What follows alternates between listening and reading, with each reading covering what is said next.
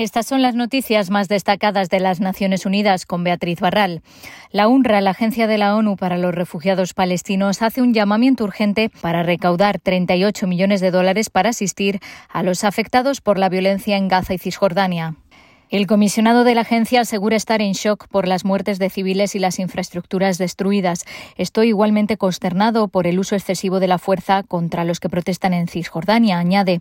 UNRWA usará los fondos para llevar comida, bienes de primera necesidad, asistencia médica y psicológica tras los bombardeos en Gaza. Después se evaluarán las tareas de reparación necesarias y el apoyo que necesitarán las familias y ajustarán la respuesta y el presupuesto. Israel volvió a cerrar el paso de Kerem Shalom poco después de abrir y solo cinco de los 24 camiones que llevan ayuda humanitaria pudieron entrar en Gaza. Por eso UNRWA reitera el llamamiento para que se abran los cruces fronterizos. No hay razón, dice Filip Lazzarini, para impedir el acceso y debilitar la ayuda crítica a los más afectados. Se necesita urgentemente una tregua humanitaria. Los ataques a personal médico durante las protestas en Colombia son inaceptables, dice la Organización Panamericana de la Salud, que asegura que esta violencia está impidiendo la llegada de oxígeno y otros insumos a los hospitales en un momento en el que están llenos con pacientes de COVID-19. La organización tiene informes de más de 140 incidentes contra misiones médicas en el país que están evitando que se pueda llevar a cabo el trabajo para salvar vidas en un momento especialmente crucial. La directora de la OPS, Cari Setien, ha detallado que se han producido amenazas, asaltos, ataques, vandalismo y saqueos de ambulancias y otros vehículos.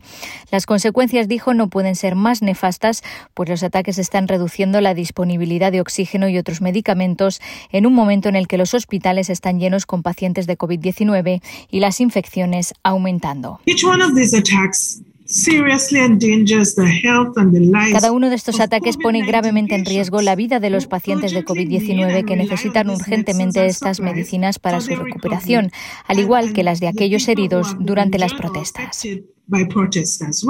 Hablamos ahora de Chile porque expertos de la ONU piden al gobierno que detenga inmediatamente las expulsiones colectivas de migrantes y que permita que permanezcan en el país mientras se valora individualmente cada caso. El relator Felipe González Morales recuerda que las deportaciones requieren una determinación individual, caso por caso, de sus necesidades de protección internacional. Cientos de migrantes han sido expulsados del país desde febrero de 2021 sin que se estudiara su caso ni se permitiera presentar solicitudes de protección. La última de estas expulsiones tuvo lugar el pasado 25 de abril cuando 55 venezolanos fueron expulsados desde el aeropuerto de la ciudad de Iquique, en el norte de Chile. Antes de ser expulsados, muchos permanecieron detenidos, incomunicados y sin acceso a la asistencia legal. La detención de personas migrantes solo se justifica excepcionalmente como medida de último recurso y durante el periodo de tiempo más breve posible, recuerda González, que añade que es indispensable asegurar que estas personas accedan a la justicia. Y el relator se ha referido también a la situación que se vive en la ciudad española de Ceuta, donde, según informaciones de prensa, este martes llegaron 8.000 personas, entre ellas 1.500 menores procedentes de Marruecos. Según el Gobierno de España, más de la mitad ya han sido devueltos a Marruecos. Felipe González dijo en su cuenta de Twitter que es indispensable que se informe sobre el procedimiento empleado para la devolución. ACNUR está en contacto regular con las autoridades españolas. Escuchamos al portavoz en Ginebra.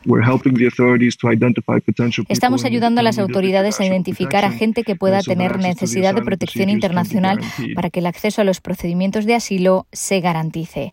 Por su parte, el portavoz de la ONU, Stefan Dujarric, dijo: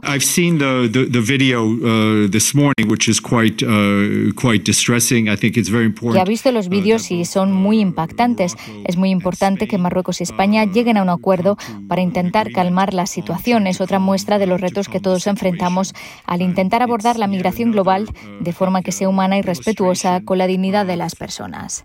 Hasta aquí las noticias más destacadas de las Naciones Unidas.